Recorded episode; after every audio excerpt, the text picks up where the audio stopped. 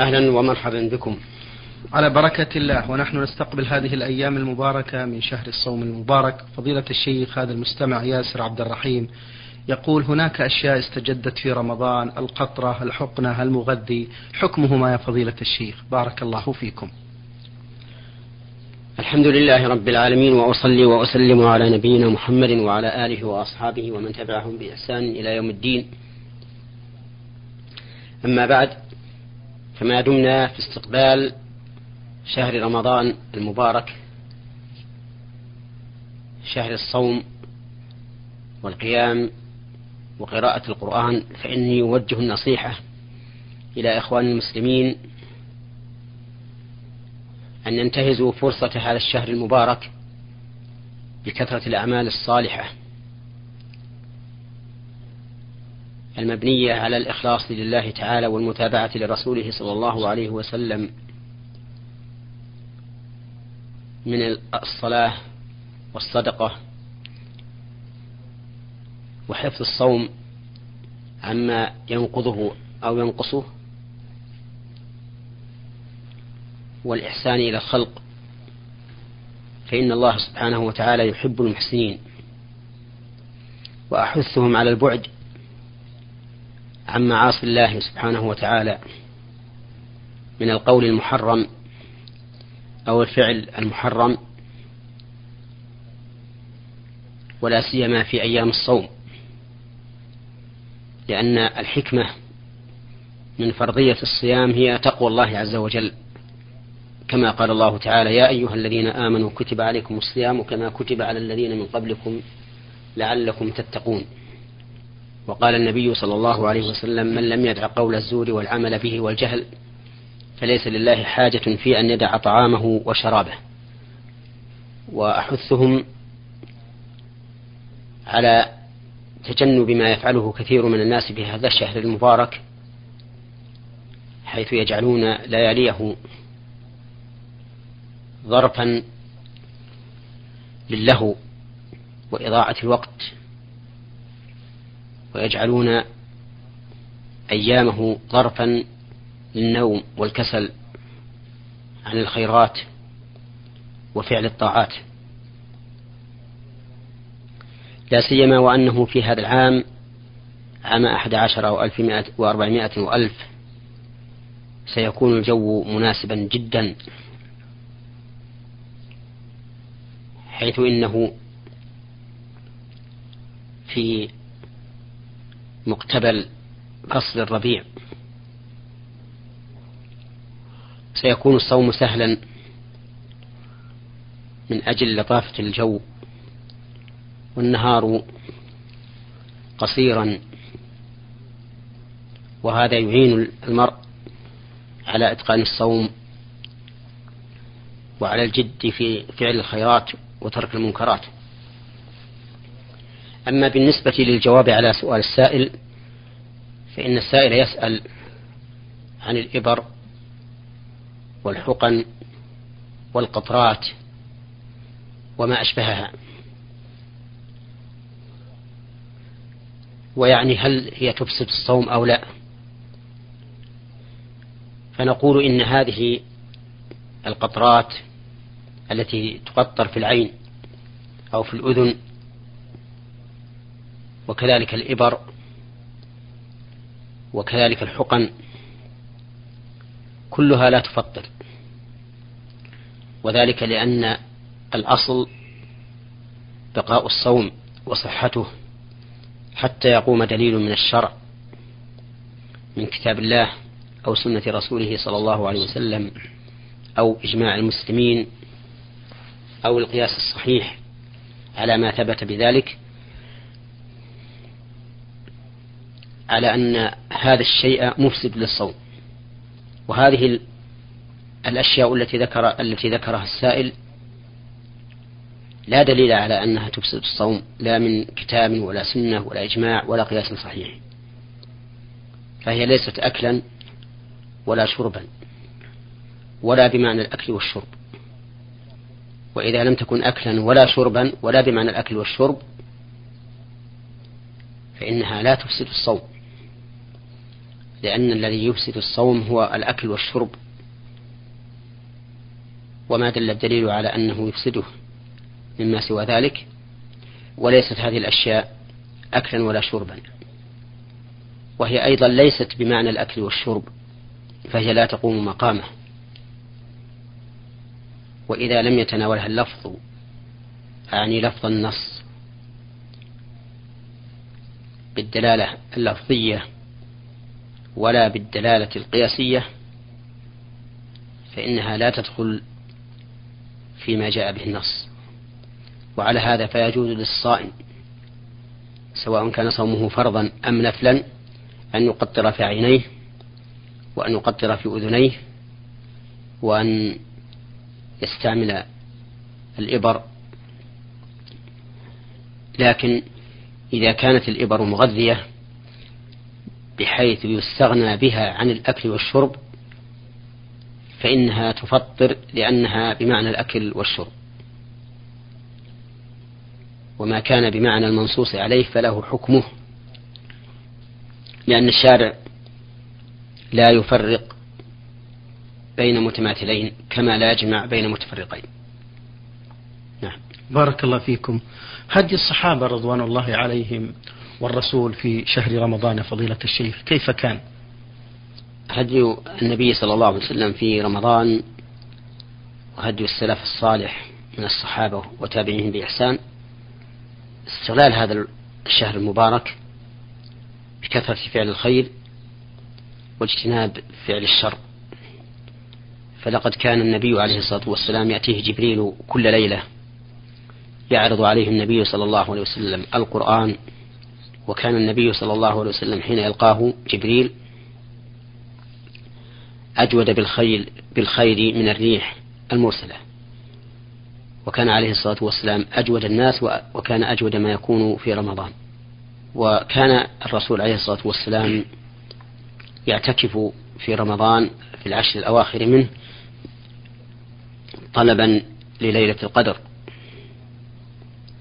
والاعتكاف هو أن يلزم الإنسان المسجد ليتفرغ لطاعة الله سبحانه وتعالى.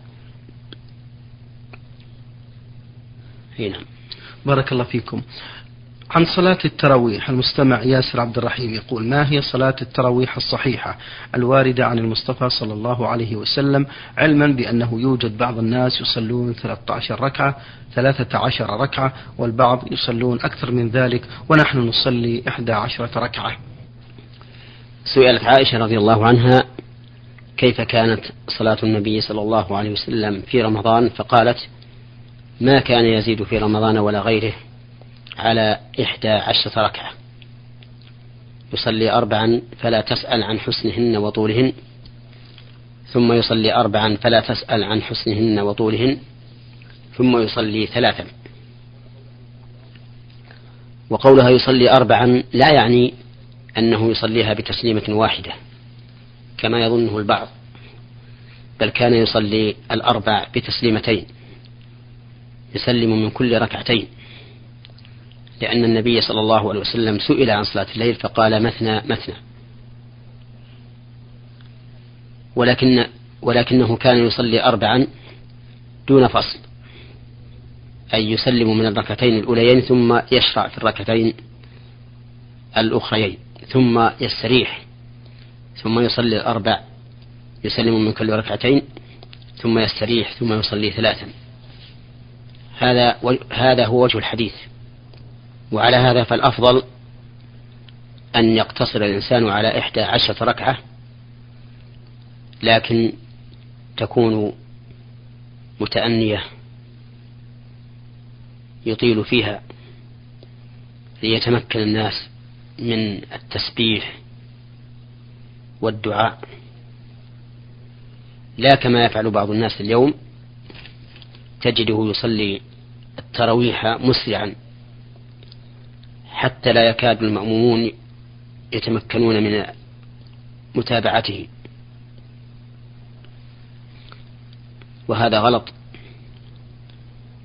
غلط من الإمام لأن الإمام يجب عليه أن يقوم بالناس كما قام النبي صلى الله عليه وسلم في حسن الصلاة وعدم الإخلال بشيء من واجباتها وأركانها وشروطها لأنه ضامن.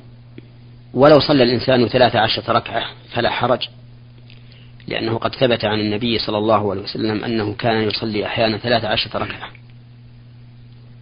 كما في حديث ابن عباس رضي الله عنهما. ولو صلى أكثر من ذلك فلا حرج لأن الباب واسع والخطب يسير لكن المهم كل المهم أن يكون الإنسان مطمئنا في صلاته متأنيا يراعي من خلفه ويمكنهم من الذكر والدعاء. وما هي إلا ليال معدودة ثم ينتهي الشهر. و لكن من الخطأ أن بعض الإخوة المجتهدين الذين يحرصون على تطبيق السنة في عدد ركعات التراويح أن تجد بعضهم إذا صلى مع إمام يزيد على إحدى عشرة ركعة أو ثلاثة عشرة ركعة ينفصل عنه ويخرج من المسجد وهذا خلاف هدي الصحابة رضي الله عنهم وخلاف ما تقتضيه قواعد الشريعة من الائتلاف وعدم الاختلاف. ولا أعلم أحدا من أهل العلم من السلف الصالح حرم الزيادة على إحدى عشرة ركعة أو ثلاثة عشرة ركعة. فكيف يليق بالمؤمن العاقل أن ينفصل عن جماعة المسلمين في أمر فيه سعة. والصحابة رضي الله عنهم حرصوا على الاتفاق في أمر أعظم من هذا. فإن عثمان بن عفان رضي الله عنه كان يتم الصلاة في منى في الحج وأنكروا عليه ذلك. ومع هذا فكانوا يصلون وراءه. ويتمون. فيأتون بركعات زائدة عما يرون أنه مشروع وهو القصر من أجل الموافقة. وقد سئل ابن عباس ابن مسعود رضي الله عنه حينما أنكر على ابن عب على عثمان بن عفان رضي الله عنه وكان يصلي خلفه أربعا. فسئل عن ذلك فقال إن الخلاف شر. فدل هذا على أن هدي الصحابة رضي الله عنهم الحرص على كل ما فيه تأليف القلوب واجتماع الكلمة. وإني أنصح إخواني هؤلاء أن يحرصوا على التمسك بهدي الصحابة فهم أعمق منا علما وأقل منا تكلفا وأقرب منا إلى الحق. وشر من ذلك أن بعضهم يجلس إذا صلى عشر ركعات في مكانه في المسجد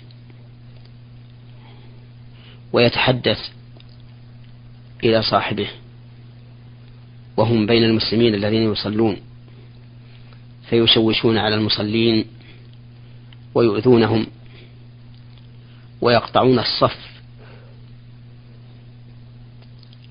حيث يجلسون بين الناس الذين هم قيام وركوع وسجود. وكل هذا من نتيجة الجهل وعدم الفقه. ولهذا يجب على الإنسان أن يكون عالما فقيها. لا عالما غير فقيه. فنسأل الله لنا ولهم الهداية اللهم آمين. والتوفيق لما يحب ويرضى. الله بارك الله فيكم. هذا المستمع رمز لاسمه بميم عين ميم من الجمهورية. آه، ينبغي أن نقول خلاصة الجواب. نعم.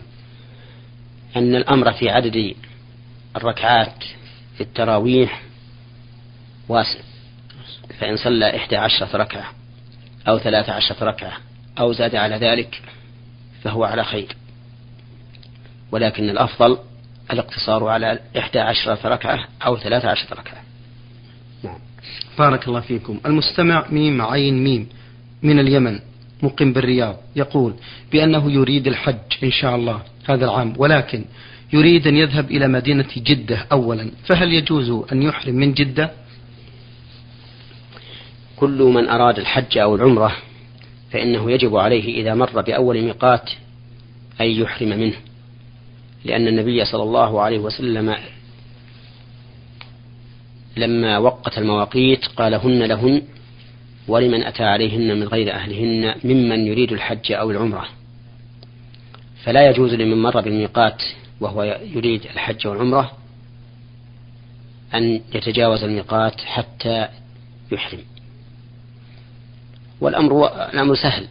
إذا أحرم من الميقات ووصل إلى جدة طلع إلى مكة وفي خلال ثلاث ساعات أو أقل أو أكثر قليلا يرجع إلى جدة بعد أن أدى عمرته ويبقى فيها حتى يأتي وقت الحج. فإذا جاء وقت الحج أحرم من جدة. نعم. يقول سمعت من بعض أحد الإخوة بأن كلمة صدق الله العظيم بعد التلاوة بدعة. هل هذا صحيح؟ نعم. ختم تلاوة القرآن بقول صدق الله العظيم بدعة وذلك لأنه لم يرد عن النبي صلى الله عليه وسلم ولا عن أصحابه أنهم كانوا يختمون قراءتهم بقول صدق الله العظيم. وقد ثبت عن النبي عليه الصلاة والسلام أنه قال عليكم بسنتي وسنة الخلفاء الراشدين المهديين من بعدي تمسكوا بها وعضوا عليها بالنواجذ وإياكم ومحدثات الأمور فإن كل محدثة بدعة وكل بدعة ضلالة وعلى هذا فينبغي للقارئ إذا انتهى من قراءته أن ينهيها بآخر آية يتلوها بدون أن يضيف إليها شيئا نعم.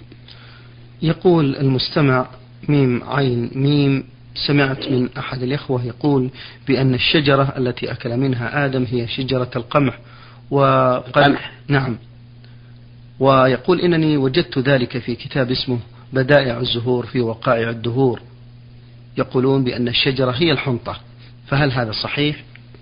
الصحيح أن الصحيح أن الشجرة غير معلومة لنا بعينها. وذلك أن لأن الله تعالى أبهمها في كتابه. وما أبهمه الله في كتابه فإنه لا يجوز لنا أن نعينه إلا بدليل عن معصوم. عن النبي صلى الله عليه وسلم. وما عدا ذلك فإنه لا عبرة به.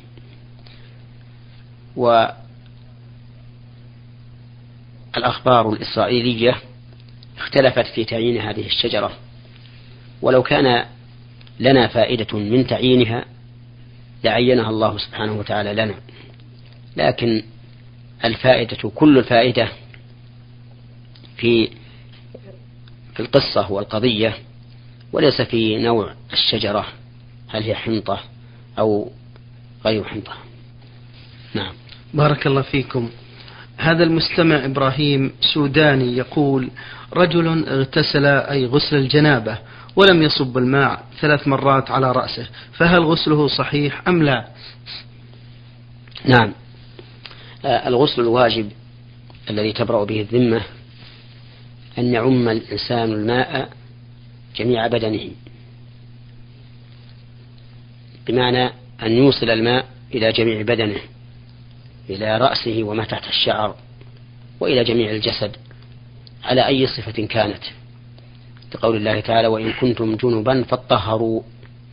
ولكن الأفضل أن يغتسل كما ورد عن النبي صلى الله عليه وسلم وصفته أن يغسل كفيه ثلاثا ثم يغسل فرجه وما لوثه ثم يتوضأ يتوضأ وضوءا كاملا ثم يحثي الماء على رأسه ثلاث ثلاث مرات حتى يرويه ثم يغسل سائر جسده.